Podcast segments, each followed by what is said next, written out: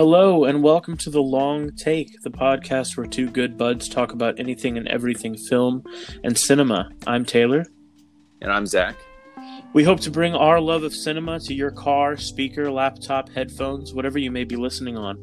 So join us, put us in the background or foreground of your day as we explore the beautiful and vast world of film. Welcome to another episode of The Long Take, everyone. Uh, this week, we're going to be talking about emotional films, specifically films that made us shed a tear.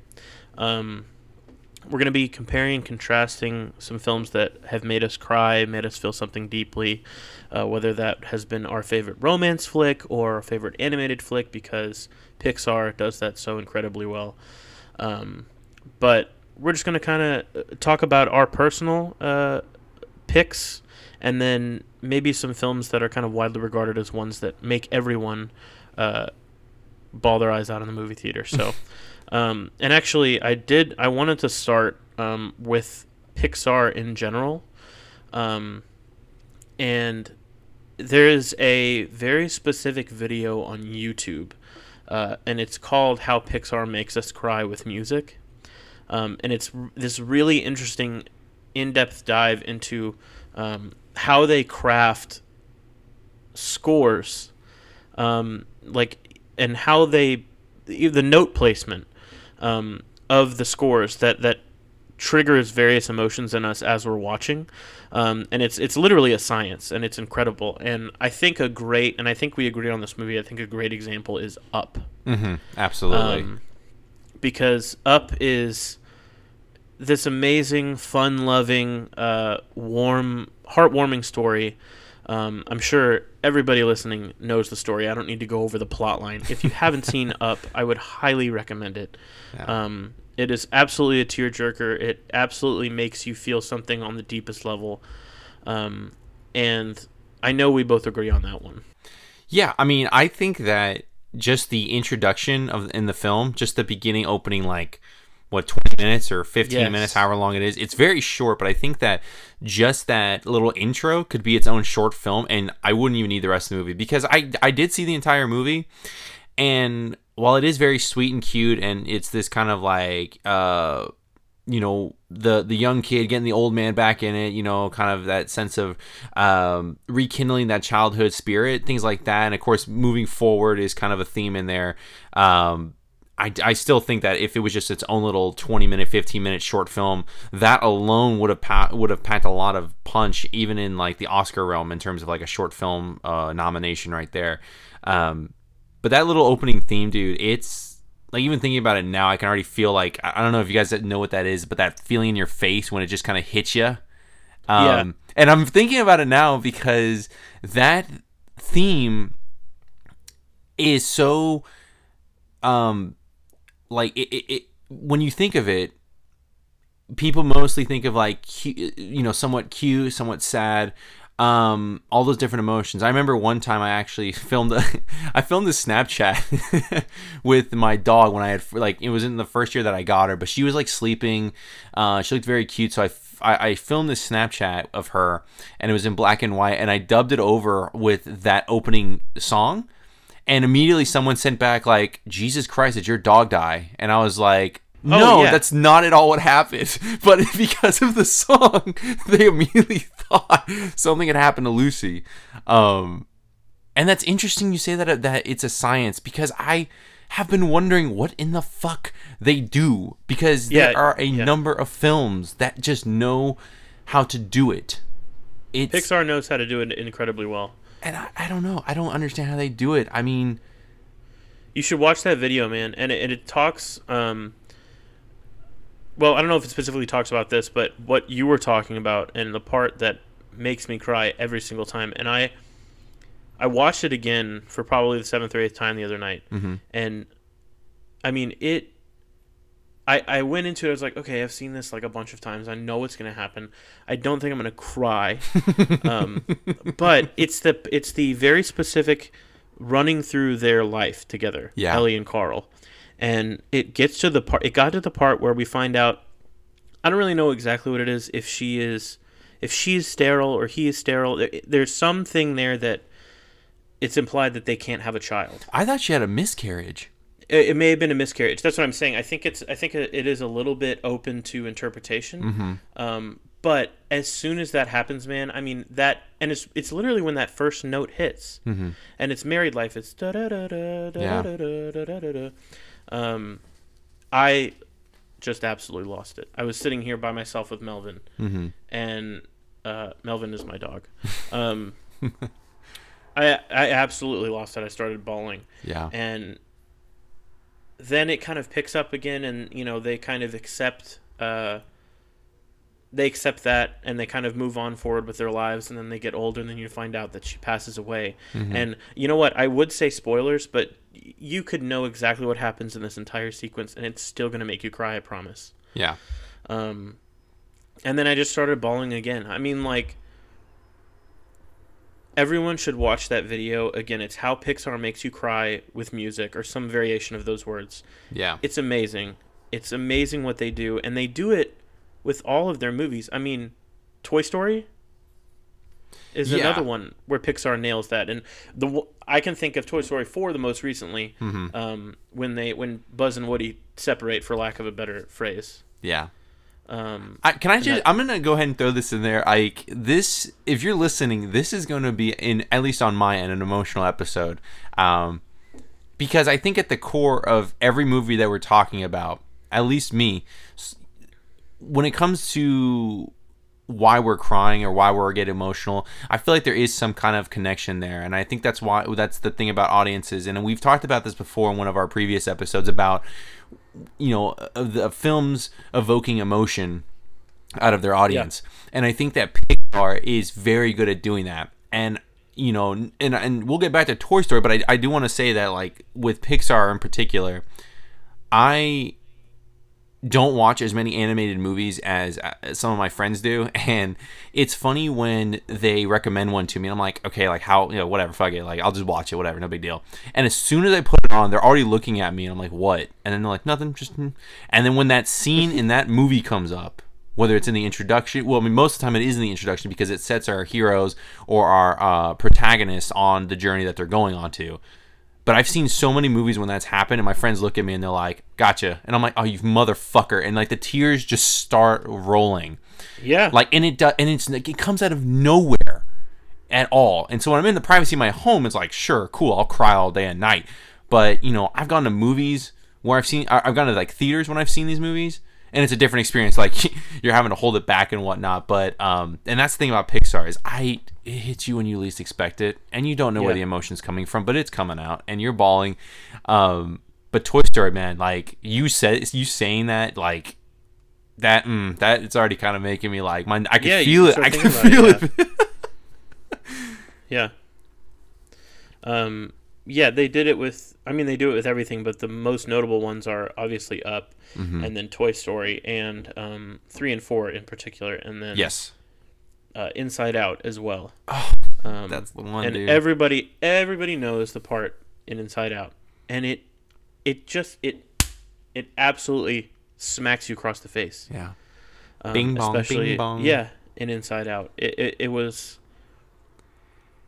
And that was the one that like hit me. I I don't know why. I didn't. I when I was growing up as a kid, I didn't have. Okay, well, b- before I even get into that, I think the thing about Pixar films is that for us, you know, as children, I think it's a different experience. But as I think now Yeah. that we're adults, we've lived through experiences, we've lived through moments in our life where these films, and it's interesting because as I've grown and and watched films and things like that, you start to kind of catch those subtle like adult jokes or adult um, kind of like this is for them. Like obviously, because you know, growing up, who's taking you to the theater? Your parents, right? Yeah. So Yeah. they're going to watch, and I think The Incredibles is a great example of like parents who are going there. They're all they're taking their kids to go watch this animated film about superheroes and this family, but the the adults, you know, your parents can probably watch The Incredibles and go, "Oh my god, that's so relatable" to some degree. And Sure.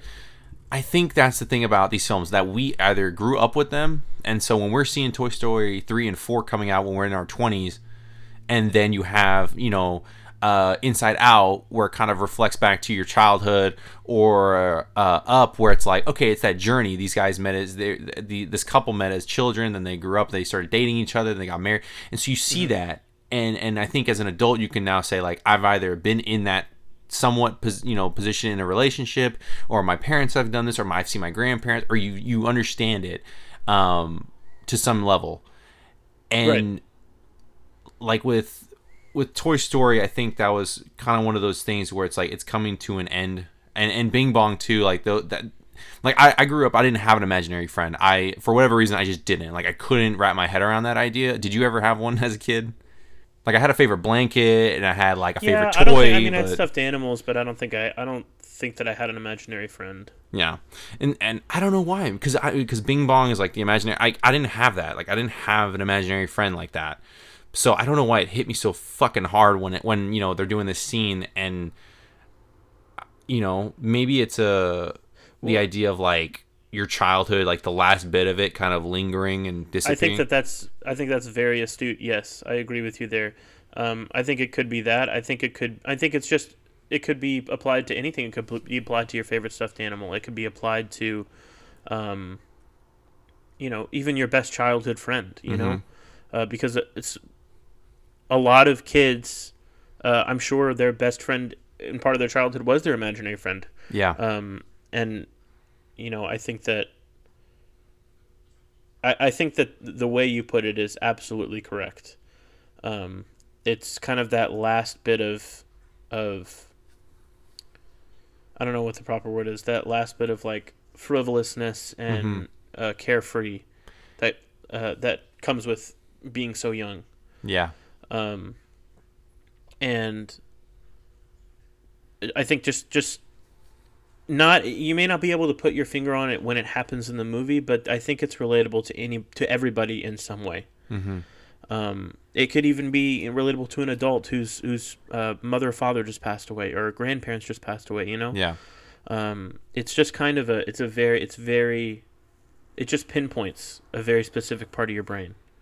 Yeah, and yeah, like that's Pixar does it every time, man. Like and like like I said, like Toy Story three and four, um, I grew up on those films. I mean, I'm sure. I mean, obviously, it sounds like you did too. But yeah, um, like with my cousin, um, you know, him and I, we were we're in the same we're the same age, things like that. So we always grew up as like Woody and Buzz. You know, uh, me being the bigger kid, I was Buzz Lightyear. He was you know the Woody. But uh, we saw three and four together, and I'll never forget when we saw three. Um, there was the scene it's at the very end when they're kind of going down like it looks like they're gonna all literally burn in the in the uh trash like this whatever yes, dude, yeah. And it's so like intense i'm like holy shit. And of course they're literally embracing death like exactly all of these and they're holding kid, hands. these toys that you grew up with and yeah. Yeah and it's just like this is it like this is how they're gonna go out and i'm like that's pretty like violent for a, a, children's movie but again i think as a child they're like okay whatever like no big deal it's animation like they don't really because again they that's not I don't think they've lived or experienced like the rest of them. It, it, it just, there's not the same attachment, I don't think. But I'm watching this with my cousin. I remember the scene; they're all holding hands. They look over each other, and me and my cousin both just kind of we're sitting next to it. We just look at each other. We don't. We're not holding hands, but we look at each other, and I can see. And he's like smiling, and I'm like tears in my eyes, and uh, I'm like immediately like I just mouth. I'm like fuck you because I know he's just like holding it together way better than I am. Oh yeah. Um, but I look then we look back at the screen and then it's like okay, you know they're they're saved and then it ends with, you know, passing the torch on to Bonnie. You know, Andy saying bye, Woody saying bye, and that's that. I'm like, okay, I don't have to go through this heartbreak again. And then we go to four, and I'm like, you motherfuckers! Like, yeah, how dare yeah. you? They do it again in four. three was three was much more saturated with it though, mm. with those emotional sequences. I think. Um, uh, when Woody realizes that Buzz won't be going to college with him. Yeah. Um, and then the scene that you pointed out uh, when Woody writes that note to convince Andy to give all the toys to Bonnie. Yeah. Um, and then of course that final.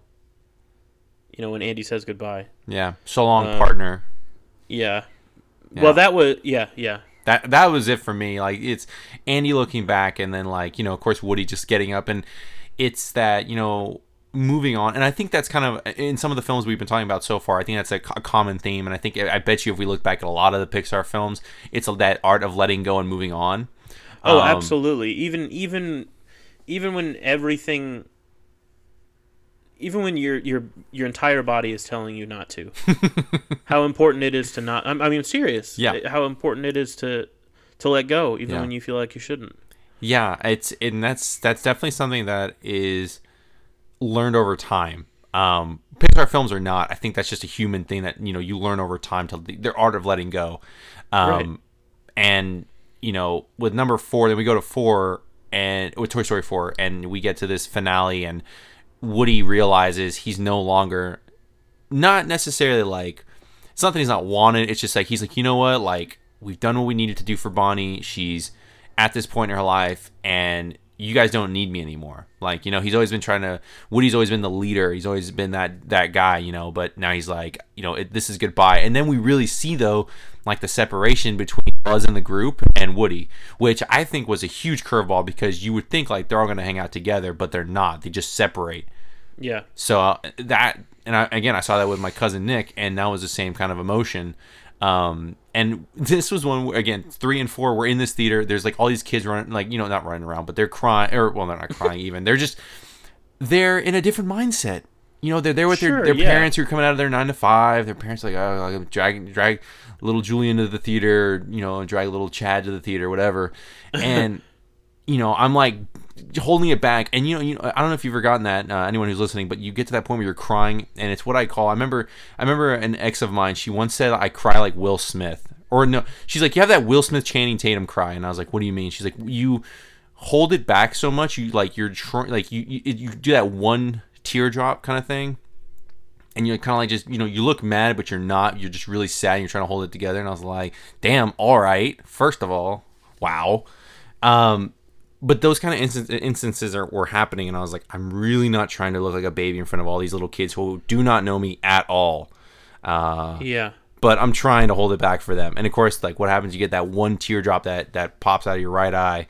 Um and then it's just like you know and then of course they're playing the music at the right time and that note gets so high and he's like all right buzz i'm out of here bro and buzz is like don't worry man say no more say less bro i got this and it's like god god That's it. direct from the script. from the script that was this is the original draft i wrote but they were like Buzz it's says, not gonna work bro say less. yeah, bro. yeah. Um, but yeah, Pixar does a great. I mean, there there's a lot of movies like even superhero. What is it? Superhero. What's that movie with the B? What fucking BMO? What's his name? Uh, WALL-E? no, I, I can't remember WALL-E too much. Oh, oh, Big Hero 6. Big Hero Six. That was another Yeah. one that like I was watching with my roommates and they were like, "Oh, you don't think?" I was like, "Nah, bro. Like, how bad could it? Like, how sad could it get?" And they're like, "Okay, let's just watch then." And then it hit me and they looked at me and they were like, "Gotcha." And I was like, "Fuck you guys." And Yeah. I'm like, no, no. And I'm I, at this point, I'm grabbing a blanket and like trying to cover my face because I'm like, this is not about to happen. And then there's You like, just the- gotta let just let it go, man. bro, that Just was the thing. It. It, was so, it was, it did not, I did not process that was going to happen.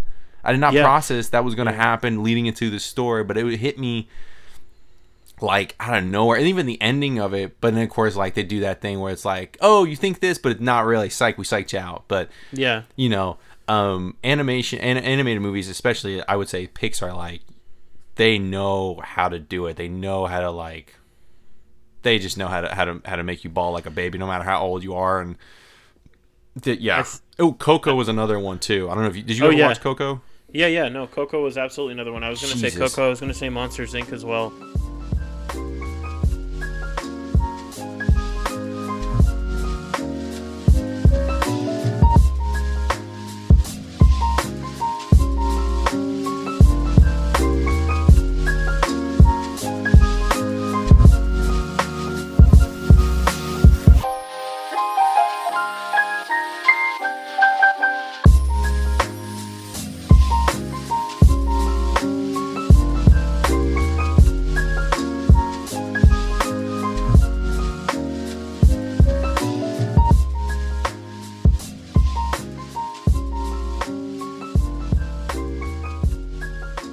But I think it's just it's it's their ability to uh, aside from the music that is a huge part of it, but it's it's their ability to create a connection with the characters in the film, which I think is I think that's like the how you start uh, creating emotions in your audience to begin with, Mm-hmm. uh, creating deep emotions, getting them connecting the character that you're creating to the watcher, Yeah. the viewer, um, and just continuing to to sort of, I guess, weave that web, for lack of a better phrase, um, between them.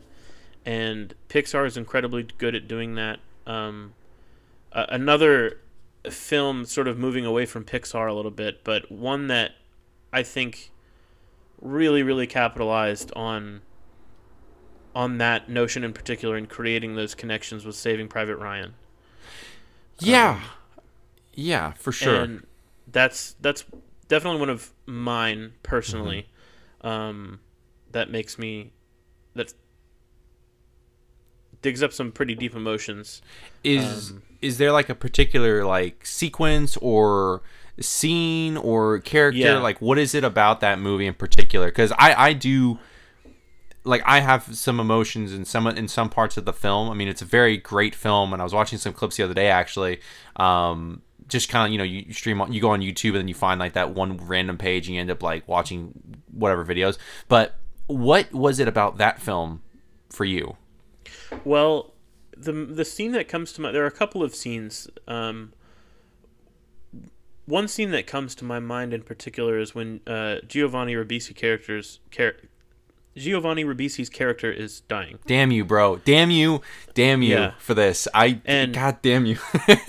It's I mean it and that's that well that's what I'm saying about you know what I said about Pixar about creating that a connection between the character and the and the viewer and they uh S- Steven Spielberg right yeah Steven Yeah. Spielberg did an incredible job um conveying the camaraderie and, and brotherly love between these uh, soldiers mm-hmm. and did an incredible job connecting you to them as well Yeah. um, and so that scene in particular, you know, the, it's like they are all losing someone, and and you are losing someone as well. Yeah. Um, I think the way that they draw it out too, like it's not an Yeah. over and quick scene like some death scenes in movies would be, but they draw it out like but in a good way, like it's effective in the in the way that it's filmed and shot like it in I think in the and and maybe I'm just too naive or, or not uh, too technically savvy on, on how this is done, but the way that the shot is where it's very close up in there. So as he's bleeding out, and as they're bandaging him up, things like that, like it's very close in, yeah, like you're in there. yes, and he's he's crying for his mama. Yeah. if you remember that in Oh, particular. which- absolutely. Which, um, it's just I, I know that in general about the whole movie in general, uh, a lot of World War II veterans have said like this movie gets the closest you can possibly get to reenacting what it was actually like. hmm to be on the beaches of Normandy, um, to be on the front lines. And you know, uh, Tom Hanks was inducted to the Army Ranger Hall of Fame. I don't know if Hall of Fame is the correct word, but you get the gist. Yeah. Um, for that role, hmm um, and yeah, man, that scene uh, gets me every time I see it, because you and you sort of see all these these soldiers break a little bit yeah. um, you know, and they they've just gone through this absolutely traumatizing. Uh, what's even the word? The the like entire storming the beaches at- at, to that at- at point. Normandy is they've gone through all of these horrific experiences, Yeah. and you know you just want them to catch a break.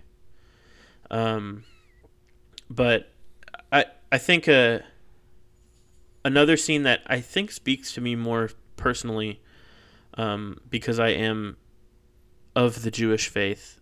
I am of the tribe. um, yeah, it's it's this like fight where where Private Mellish is is literally fighting for his life, and it's just him Mhm. and this Nazi soldier, and it's it feels like three hours because yeah. the end of it is when he's like pushing the knife down into Private Mellish, and it goes so slowly, Yep. and it's just that like that image hmm of a Nazi soldier on top of a soldier whom you know is to be Jewish, you know, because he he has the Star of David necklace and he and he talks about it in the film, but it's it's a little bit more personal for me, but I think in general it is an incredibly well done scene. And I, I'm sure I'm not the only person in the world who who is uh, emotionally affected by that in particular. Um, and then I think I remember at the end, uh, Upham is still sitting on the stairs, like crying, and the, the Nazi soldier comes out and just like walks past him. Yeah, because he knows he's like you're you're already defeated. You've already Yeah. like lost. You fucked up on literally every front right now. You couldn't kill me. You couldn't save your friend. You are pretty much just sitting here shitting your pants right now. Like you, I don't need to do anything to you. And I Right. think that's, I think that's even uh, that's a worse loss than you know having at least tried and but but it's interesting because i remember watching that and i was so angry. I was so angry and a lot of people were like well what would you do in that situation? And you know i don't know what i would do in that situation Yeah, that's a very tough question. you know but, but that's that's a question uh, i think everyone likes to throw out there given any situation whether it's that um war related or really anything. It's like well what would you have done? You know? Um but you won't know until you're actually in that situation. You know i could sit here and say like yeah i would run up there and save my boy like you know but would i? Or would i be you know trying to just survive you know? And and you make a very interesting point about the characters and and the relationship between them that that brotherhood.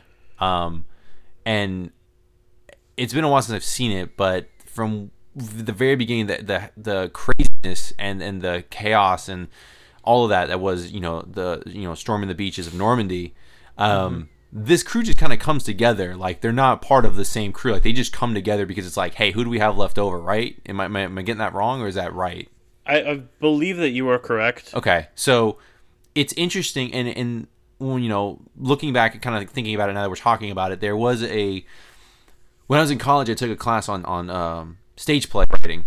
Uh, or playwriting, and um, one of the you know they we were talking about different you know uh, writers things like that, and one it's very tough, but it's very fun and interesting when the writer takes a bunch of different random characters and throws them into a pot, but and they have to work together. Yeah. So when it comes to big ensemble films, you know, like e- trying to even compare it in a sense to like, you know, uh, Guardians of the Galaxy, Suicide Squad, Knives Out, uh, Clue, even that old, you know, Clue, literally the movie Clue.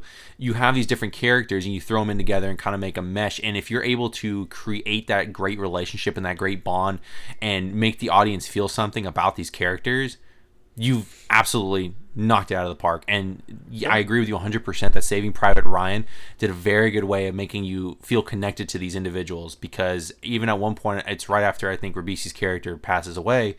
Tom Hanks, you know, they have this big fight, and Tom Hanks says, you know, I was a teacher, like back Yeah. home. That's who I was. Like, Yeah, because during the whole movie they have the like they have the pot, um, where they sort of jokingly share bets about what the captain does because Yeah. he doesn't reveal it and he has that hand tremor, mm-hmm. um, and everyone's kind of like, what did he do? You know, it, 'cause there's that big mystery that sort of like surrounds his character, and then yeah, as you said, he's like, I was a teacher, and it's at this like this like very central point to the movie, Mm-hmm.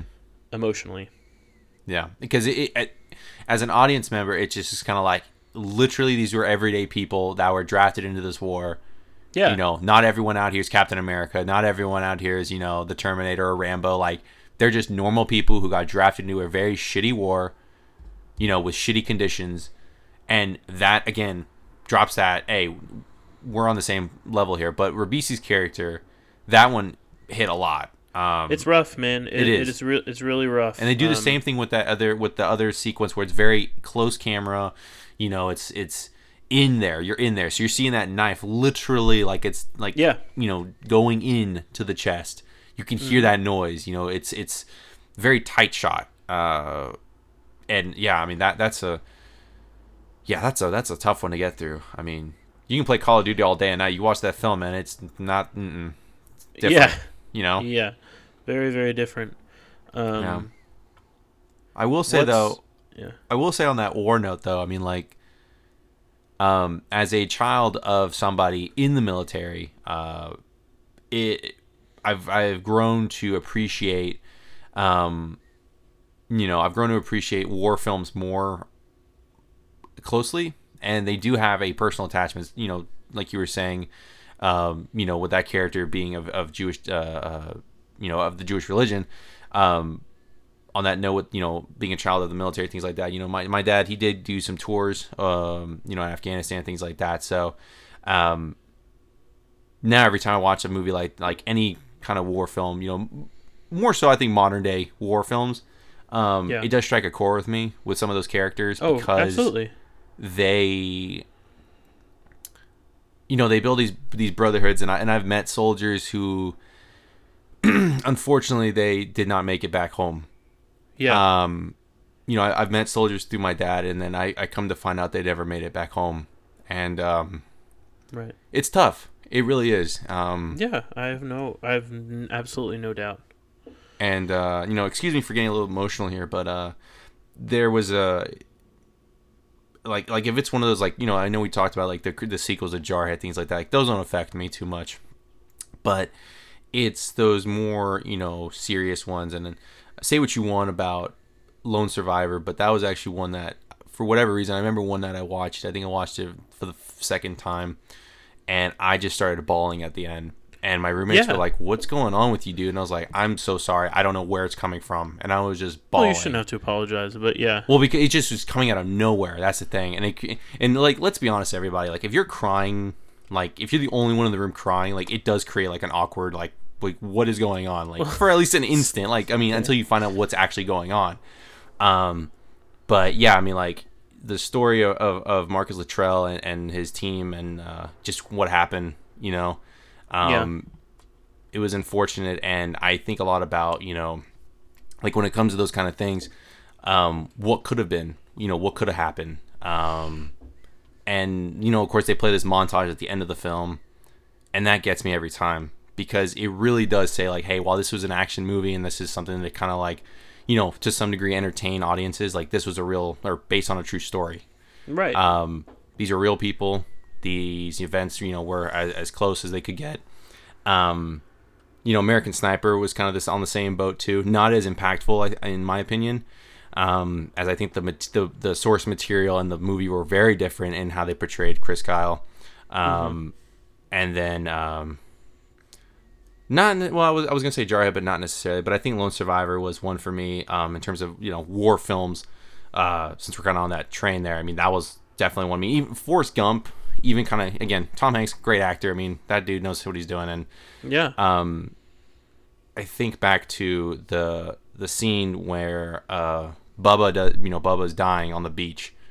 Um, and I know we, we, you know, when we when we came up with this topic of discussion, um, and as I've already told you, you know, uh, I didn't expect to be as emotional going in and looking at these clips um, kind of because you know, and obviously we we do our homework for the for these for these episodes, and um, going back and looking through like Forrest Gump, there were so many scenes in that movie that just like fucking hit you really hard. yeah. There's a and it and I have no idea where it's coming from, but like I know Bubba's death was one, and um, you know, in Fury it kind of has a, an effect on me, but I think there's something about those. I think it's like that brotherhood essence for me at least.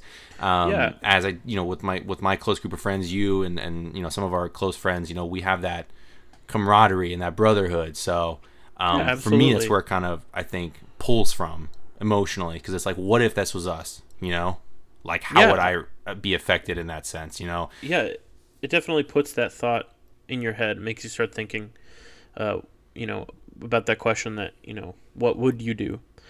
Um, but yeah, war films are are really great at that, and I think that I think war films, whether based on a true story or otherwise, um, they're they're they have an initial sort of like we are as audience like we expect some kind of death at some point mm-hmm. um, you know, because that's what war brings. War brings death, yeah, and uh, I think sort of backtracking real quick just on this topic to that Sure. scene with Giovanni Ribisi's character. yeah, Um, if you remember, you know, he gets shot through the stomach mm-hmm. um, in that scene where they're trying to take the uh, the machine gun nest, yeah, and uh, they're all sort of crowded around him, like you said, very close, very uh, a very close camera angle, um, and it's that like impending death is there because, you know, I think I don't remember lines specifically, but uh, Tom Hanks's character, the captain, is is like, wait, you know, how do how do we fix you? Because Ribisi is the medic, Mm-hmm. Um, and he's like, "What do we do? What do we do?" And he says, "I could use a little morphine." And it's that like, it's that I remember that moment in particular. I, it hit me hit, hits me extra hard because it's kind of like, it's that death that he knows is coming. You know, Mhm. because he doesn't say how to fix him. He doesn't. He's like, "I'm gonna die. Just give me some morphine." Yeah. Um, and so I think it's interesting to think about as you you know war films in particular that sort of like already established someone is going to die. Um, and Saving Private Ryan, even though you come, even though you're expecting it, it, it does an incredible job of, of still hitting you right across the face. Yeah. Um, but, uh, I mean, I just think, I think being based on something true is Mhm. also a big contributor to how emotional a movie is. Um, and did you have did you have any particular that you wanted to share? Any like films specifically?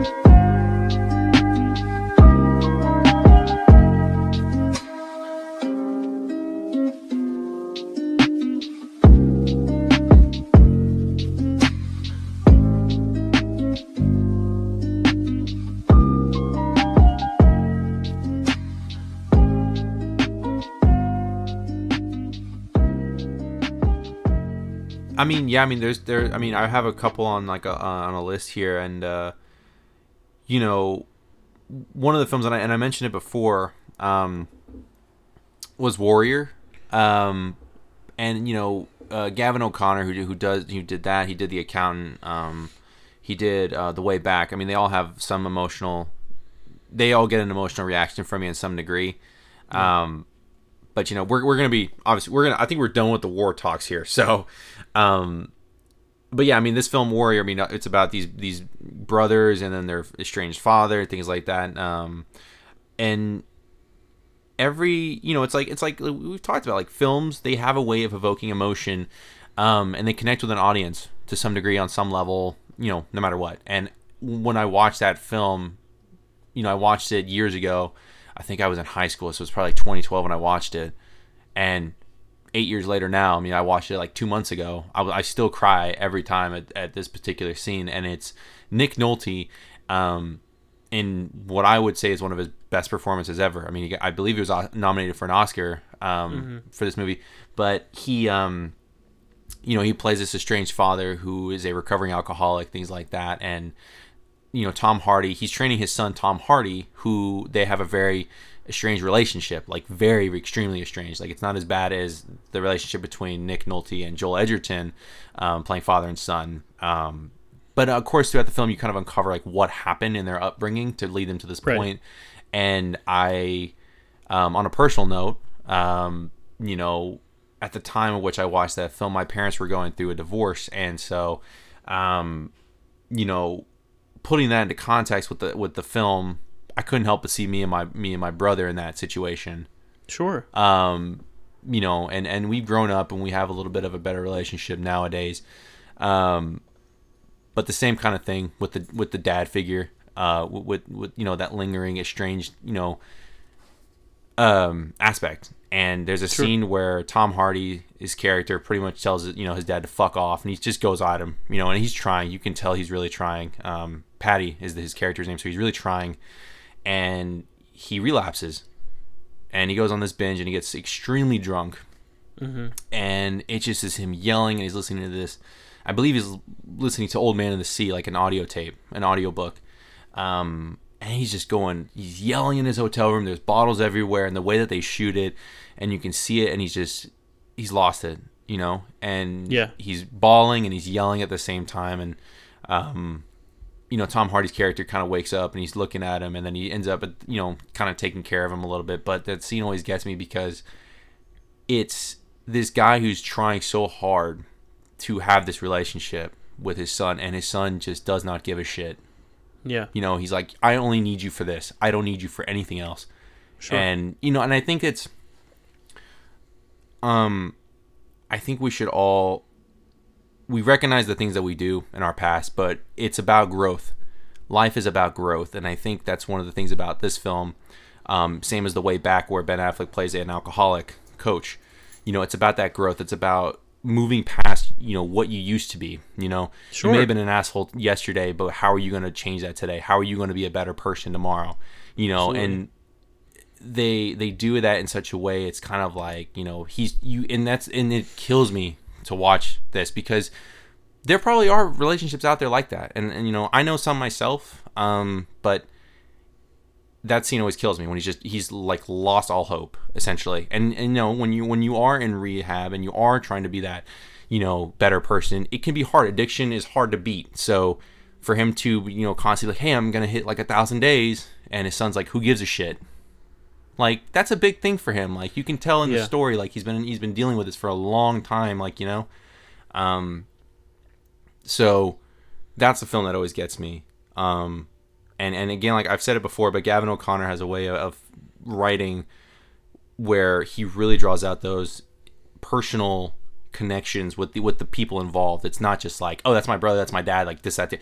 but he has a way of really like making it real it's Yeah. not yeah it, it, it- does that make sense like it's not it doesn't sound so staged and it doesn't No, feel no. like it's just written it's like this is real and who knows like i don't know much about him as a as a person so and i think that's one of the tough things about writing is when you write you obviously don't want to be like you know calling people out just changing their name on screen but it's kind of like yeah this is what i know right Yeah. so yeah. um I- that's yeah. definitely one of those films that that gets me every time. I mean, there's you know plenty of times me Crash is another one, you know, and it's just it, it's one scene in Crash. I mean, the movie's okay, but there's like a scene in there that gets me every time. But I mean, like, I, yeah, I mean, that, Warrior would be my pick for like a film that, that gets me. I mean, um, do you have? I guess it, do you have like a film that hits you on a very very personal level?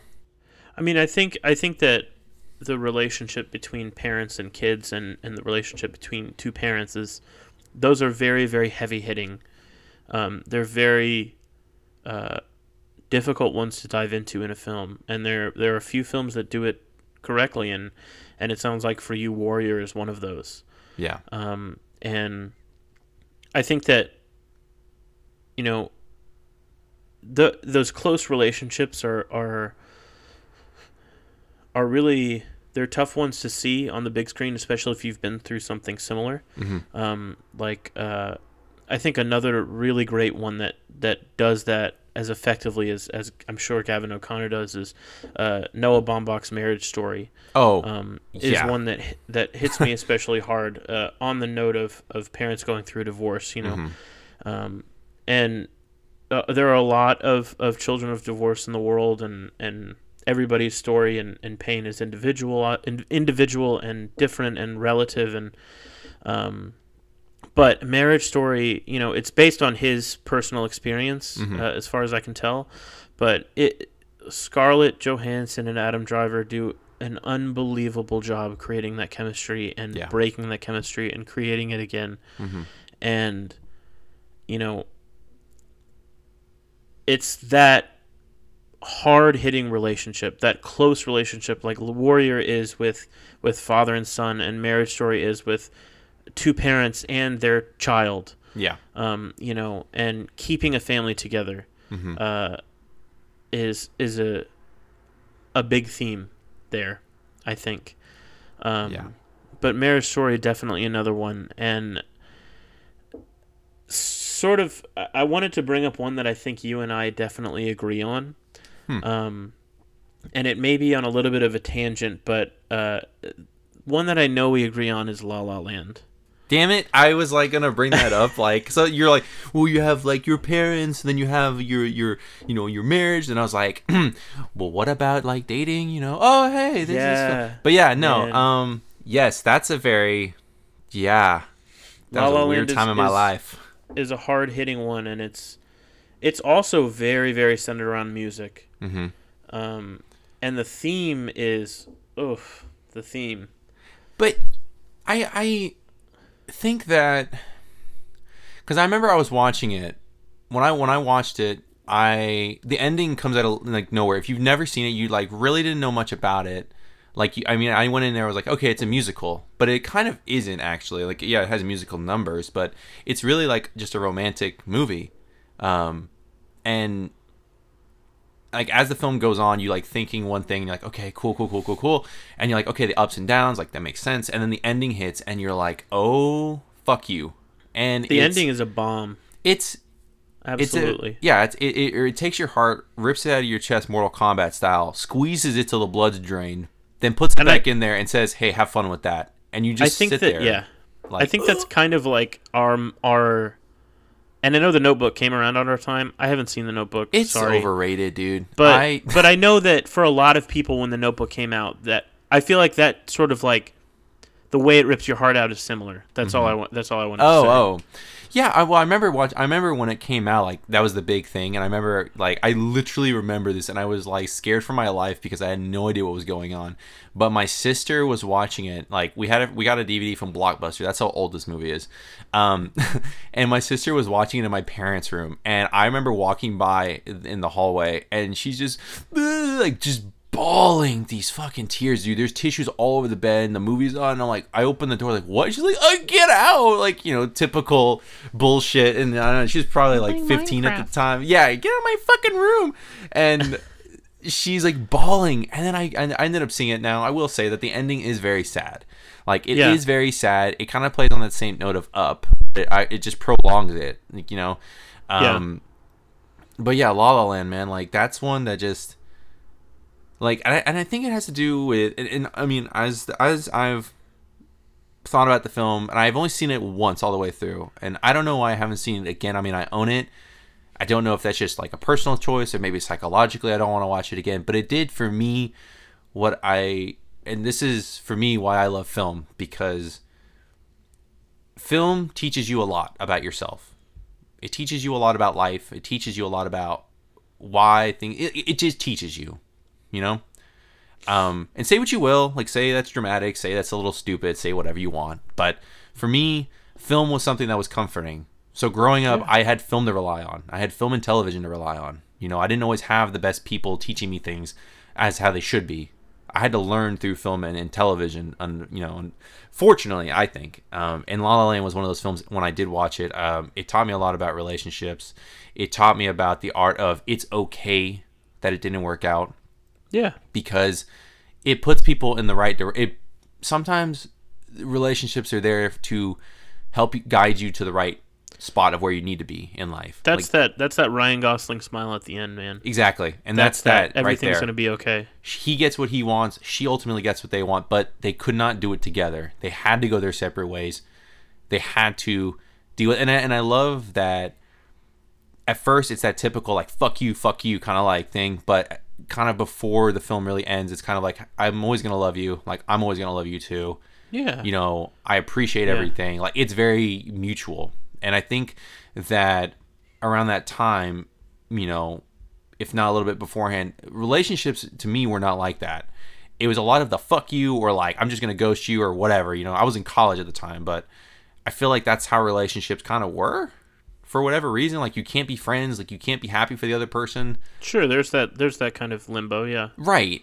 But then obviously now that I'm older, it's like it's okay. Like I'm happy for you. I'm happy you're, you know, doing X, Y, Z. I'm happy that you are successful in whatever you're doing. You know, Yeah. I want think you to be a great happy. lesson to take from that movie. Absolutely. and and again going back to what we started talking about the art of letting go and moving forward and again it's like we may not have been the best together but separate you know you're now a movie star and now you own your own bar you know your own jazz club. Maybe that's what we needed to do. Maybe we needed to meet each other to push us onto those paths. And that's actually what damien uh damien chazelle i believe that's his last name but that's kind of the idea. He really liked that idea hence kind of the, the story we got. Now obviously elements of auditioning things like that came from the actors but i i was blown away by everything that film had to offer I mean, I mean, like I'm talking about this, but like, what do you, what about you? I mean, like when you saw, like, what were your thoughts? Like, what went through your head? Like, why is it as impactful? I mean, is it as impactful to you as it is me?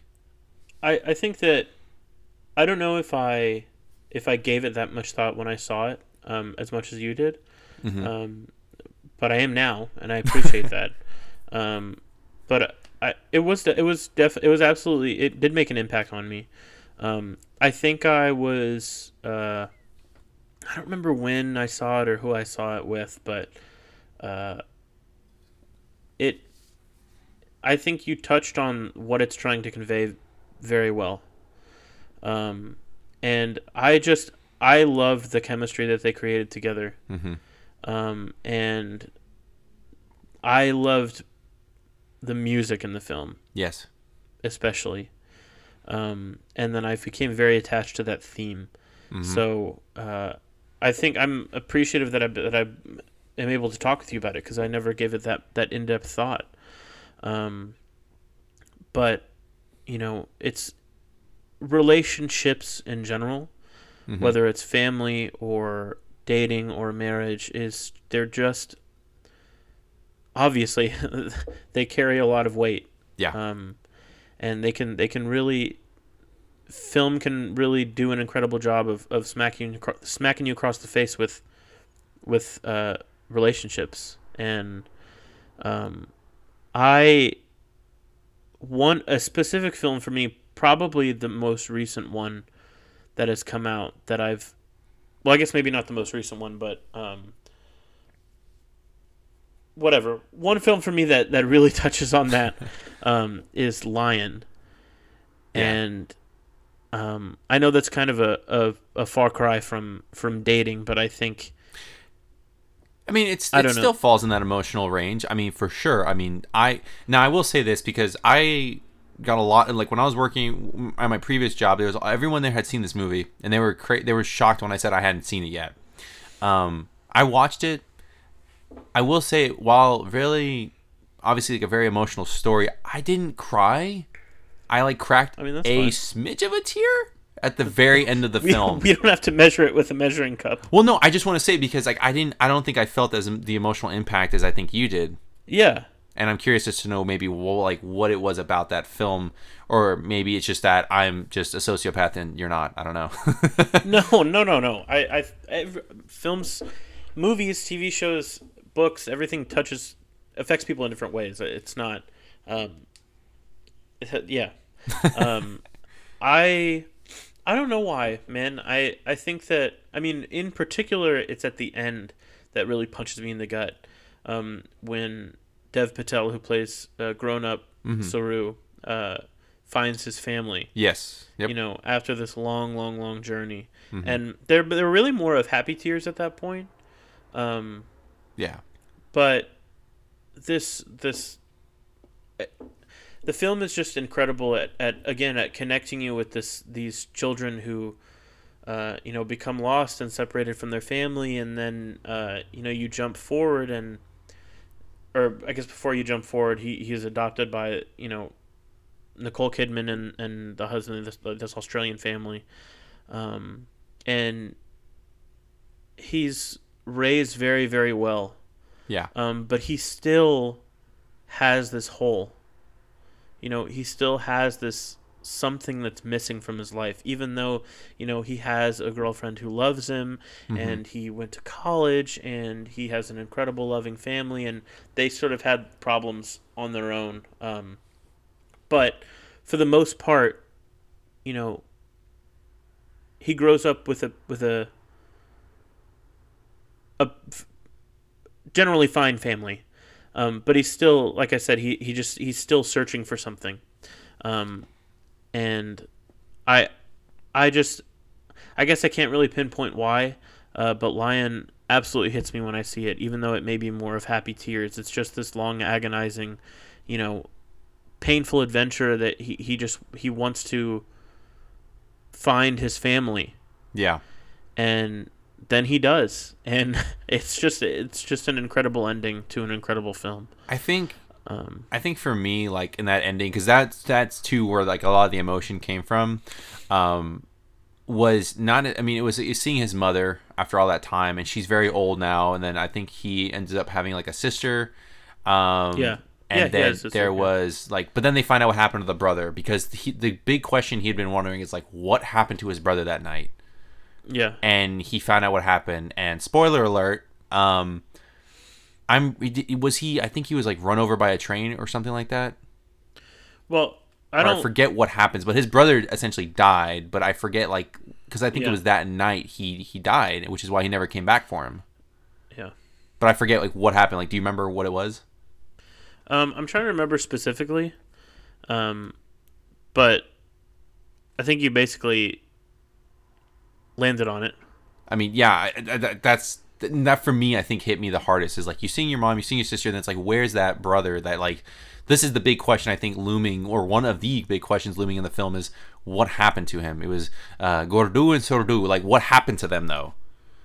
Yeah, And I think it was. what happened. And I think it was. I think you're right. I think it had something. I think it was either like it was presumed that something happened with the train. Yeah, and I think I don't know why that that hit me. I mean, I have a lot of brothers in my family, but um, just knowing that like that's what actually happened. i his brother never abandoned him. His brother didn't try and like sell him off. It was just like a freak accident. He actually went to go try and help out and do or do something for them, and he just never came back because he didn't make it. Um, but I think it's kind of like that that little bit of closure, and that that that's what kind of got me. Uh, but I think yeah, just that entire scene of him going home and like seeing everybody and you know all that was um, very emotional, very emotional. Absolutely. Yeah. Now, taking a little bit of a turn on on those, and uh, I'm curious on your thoughts on like superhero films, like I like you know that because that's one that I had on my list. So I actually want to kind of, I'm curious to see your thoughts on the death of Tony Stark or the death of Logan. If you're As to- asking me, yeah, as I to which- which- the end of Infinity War, the answer is yes. Well, well, let me. I guess. I guess. Which one had more of an emotional impact on you? Or Uh, Endgame, it- sorry. Endgame or I mean, Infinity War had an emotional impact on me. I was like, holy fuck! Like the movie's over and like we don't know what's happening. But I uh, I haven't seen Logan, so I cannot speak to Oh, Logan. okay. Well, okay. Well, go watch that, um, and you'll understand why. But that was one I had on my list because of reasons, and obviously I'll let you just kind of figure out why. You're you're still welcome to to share. Well, I mean, if it isn't already obvious, I mean, uh, Hugh Jackman hung up his claws. He's not doing it. So Yeah, you know, at the end of the film, he does die. Um, he finally, you know, dies after after being immortal for so many years. Um, but I was going to ask you, like, if you thought that Logan had a better, had a more of an emotional impact on you than Tony Stark's death, because in my opinion, I, I cried more watching Logan than I did watching, uh, than I did, you know, with Tony Stark's death. And I, I don't know why it was because I mean I, I knew they were both coming. I just think it was maybe in the, in the delivery of how it was done. Maybe I don't know, but I was curious to see what your thoughts were. Well, I will have to watch Logan, but I, do you think maybe it has to do with his? Maybe that Logan's journey was a little bit more solo. It could be that it's just not as convoluted as like, or I guess as, as team oriented.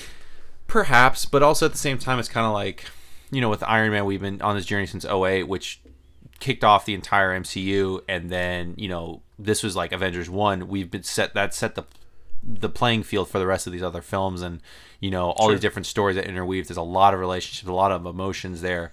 So then going into this film where he's literally like, I don't want to do anything. I'm happy with my life, and then it's like I have everything I need. I have a child now. I'm married to the woman of my dreams. Like, and then for all that to kind of just be taken away pretty quickly.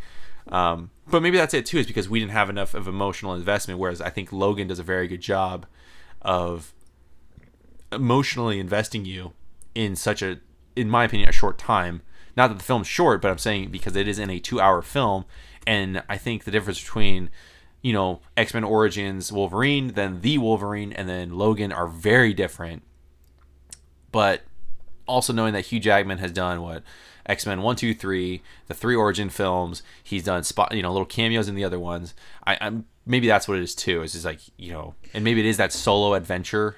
But even then, like I don't know, and maybe that's the thing about the MCU is I knew that they would never kill off their people in their solo films. Which they didn't. They always kind of hinted at it, like, but they never did it. Like they wouldn't that'd be a waste of money. Kill him off in the big Avengers finale. But Yeah, I'm. I think Tony Stark's death was very uh, emotional, obviously. yeah, Um, but I think I was more affected. Uh, like I felt a little bit more with um, both Groot's death in Guardians of the Galaxy and Spider Man. Um, obviously not permanent death, but Spider Man in, in Infinity War. oh yeah, for sure. I mean, Um, Yeah. because he had you know he had that relationship with with Tony Stark and mhm. um, that the classic Mr. Stark I don't feel so good. You know, is which has been memed yeah, uh, to death, but no Uh, pun intended, right? It is, yeah. I didn't even catch that. Um, but yeah, that's there. Superhero films is, I think, its own league Yeah, in a way. they've got to do it just Um, right though, because they can get they superhero movies. I think can be overshadowed by all the action and all the other crazy shit Sure. happening. That like you have to be really good at you the writing to emotionally hit me with like, you know, like like I'm gonna be honest with you. Like when Black Widow died, I was like, oh no. Anyway. Uh, Yeah.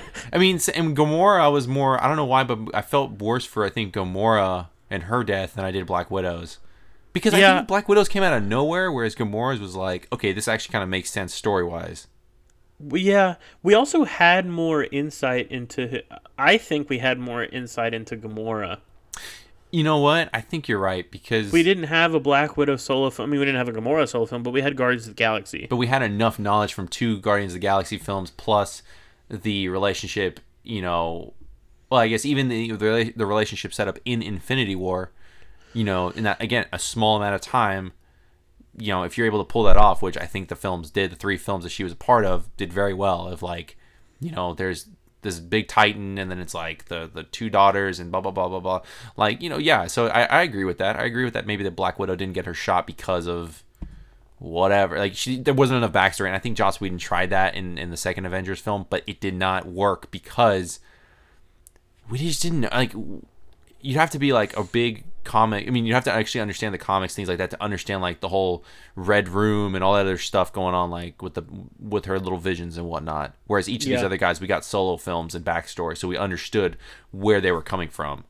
I think that yeah, I think that definitely contributes. I mean, uh, I think that Infinity War did an incredible job just with the entire scene of everyone fading away. Yeah, and I, yeah, Um, and, and I will say, yeah, to your point, I think Peter Parker's, you know, death was probably the most emotional. Uh, that Yeah. or maybe even Groot, I think. But Yeah, that the Groot and Guardians of the Galaxy was was was a rough one. well, I meant Groot in Infinity War. Just even watching little, because I mean, like they already lost him once. Oh, yeah. they gotta lose him Yeah. again. And it's Rocket and his relationship that I think is so very, very much so. Like it's it's There a very it's a good relationship, and you and you've understood it since the first Guardians, and it's always built up. And you know, Yeah. Groot has been compared to like a baby Yoda, kind of in that same playing field.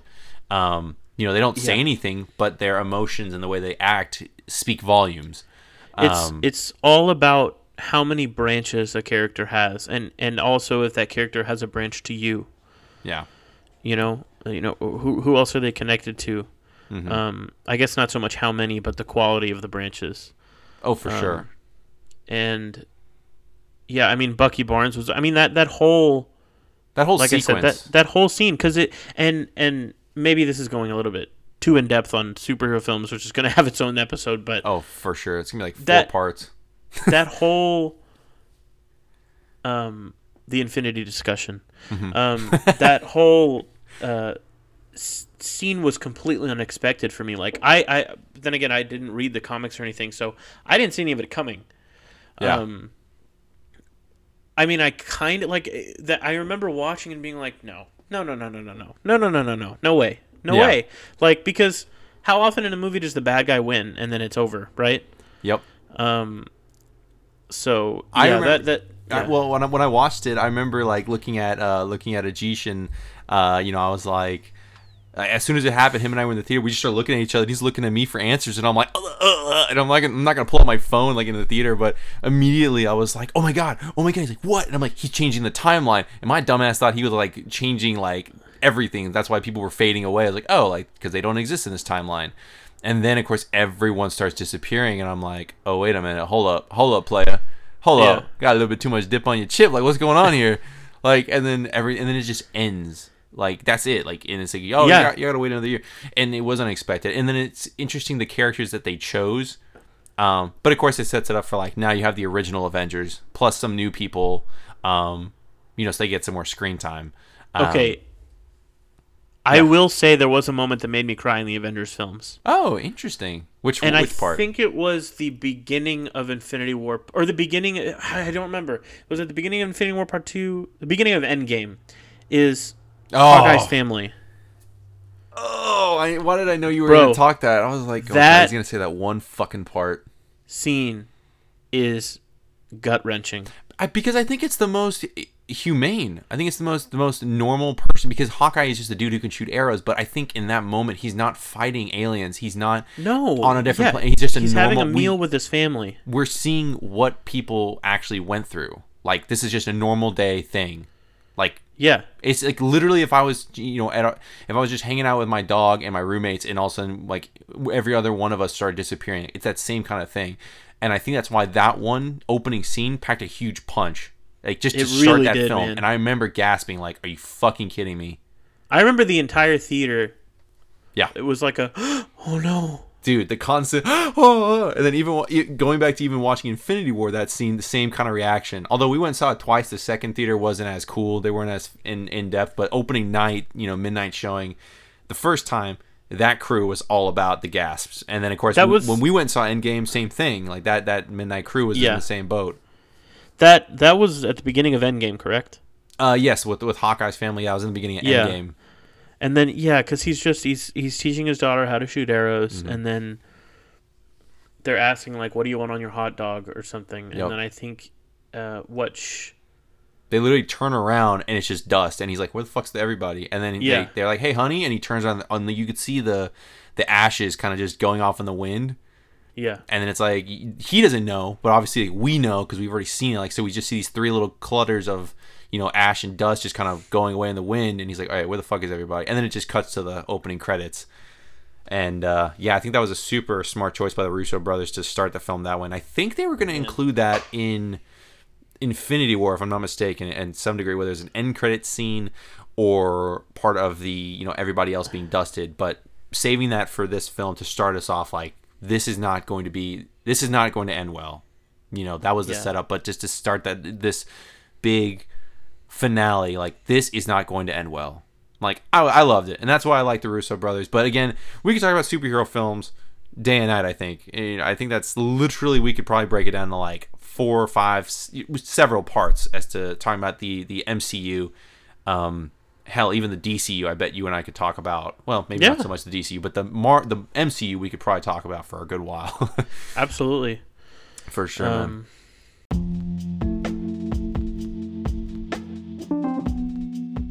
I, I mean, it's it's all about relationships, man. It's Yeah. all about it's about family. It's about love. It's about creating a connection between the viewer and the character, and creating connections between the characters themselves, and then you just pull the rug out. Yeah. And and you craft incredible scores like Pixar does, and uh, you punch the audience in the gut like Avengers did in Endgame, and there are just it's films are an experience um, for a lot of reasons, but creating that deep emotional connection that that makes you shed a tear, that makes you you know have to kind of cover yourself up in the movie theater, that that that makes you that makes it happen every time you rewatch it. Mhm. Um, and it's just, I think film is an amazing outlet for that, creating emotions. Yeah. Um, And uh, we hope that this week, maybe you've thought of some of the films that have made you cry, some of the films that have had a much deeper connection with you than others. Um, go rewatch them again. Um, Cry a know, little, watch- laugh a little, cry a little Yeah. bit more, and then Yeah. cry. You know, pop a pill and go to bed and cry some more. You know. There you go. Pop a pill. uh, drugs. Anyways, No, uh, don't do drugs. I don't care. Whatever. Um, yeah, wa- watch them alone. Watch them with your family. Watch them with your significant significant other, with your friends, with your pets, and just let it all out. Let it all out. um, but I t- we told y'all I was gonna get a little bit of emotional. I bet people are gonna listen now and be like, "Oh Jesus, what a downer." But yeah, cry a little bit. Find a film, cry a little bit, enjoy yourself. yeah, absolutely. And if you aren't And, crying um, during really sad movies, then you should probably see somebody about that. You're probably a sociopath, which is also okay. But Well, you know, you know, you know, um, pop a pill. But uh, we appreciate everyone being here as always. Um, I wanted to throw out a recommendation. Uh, do you have one for this week? Uh, I don't. Not really. No. If you can think of one you've seen recently. Um, I will throw one out. Yeah. Um, and this is this is actually uh, how do I? I'm trying to think of how to say it. Um, I guess this is actually kind of a it's kind of an honorable mention on my films that that make me cry. It is a widely loved film. Um, it's not really underrated, I don't think. Um, but I think a lot of people in our generation have not seen it. Um, uh, the Green Mile. Um, Damn, bro. That's is an one. amazing, amazing movie with the late Michael Clarke Duncan and Tom Hanks, um, David Morse as well. Uh, it's it, it just has so many avenues that you can watch it and like so many ways to uh, perceive this film. Um, and it's amazing. It is also a tearjerker, uh, very Shawshank. Um, so The Green Mile is my recommendation for this week. Um, so, again, thank you all for joining us, for listening. Um, we appreciate it as we do every week. And uh, we will see everybody next time on another episode of The Long Take.